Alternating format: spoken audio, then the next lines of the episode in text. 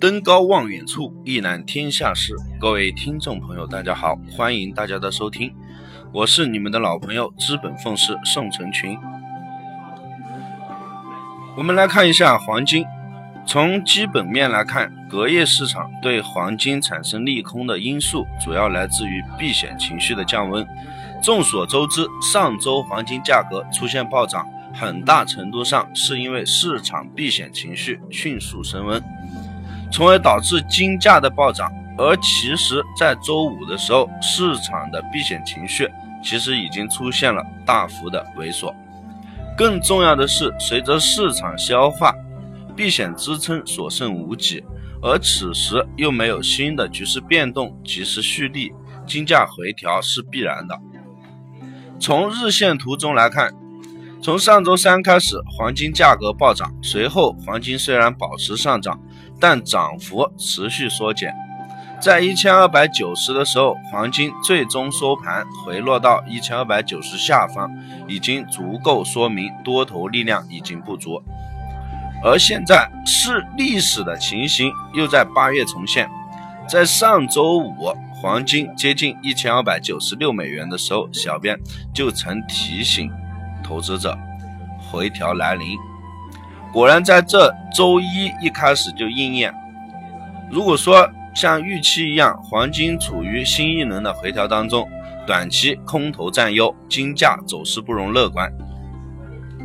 综上所述。随着情绪的消退，黄金价格必然会出现大幅的回落。但如果当下抛开避险情绪因素对黄金的影响，我们能够发现，其实黄金的现状并没有非常的糟糕。今天晚上会有零售销售数据公布。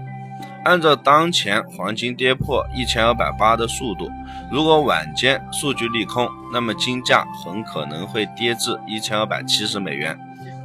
如果晚间数据利好黄金，那么金价有望及时止跌，并且重新收复失地。关于今天的一个操作策略以及思路，本人已经发布在我的公众号里面了。大家如果说有心的话，可以关注我的公众号去看到。那我们再来看到原油，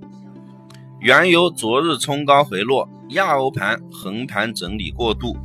美盘伴随过山车剧烈震荡，先行回踩四十八点三五支撑，反抽四十九点一五高点，受阻十日线的争夺未能收复，尾盘承压转跌，并且蓄势完成了下破四十八的转换下跌。日内刷新四十七点五零低位，日图双阴夹十字阳 K 线形成了中继放量式的下跌，而这两个阴线极其相似，都有伴随冲高的诱多在反向杀低，完成了多空的转换蓄势，在进一步的破低延续。目前 K 线形态转弱，短线是偏空的。本团队给出的操作建议以及思路是四十八点二空单做进去，止损看到四十八点六，目标是四十七美金。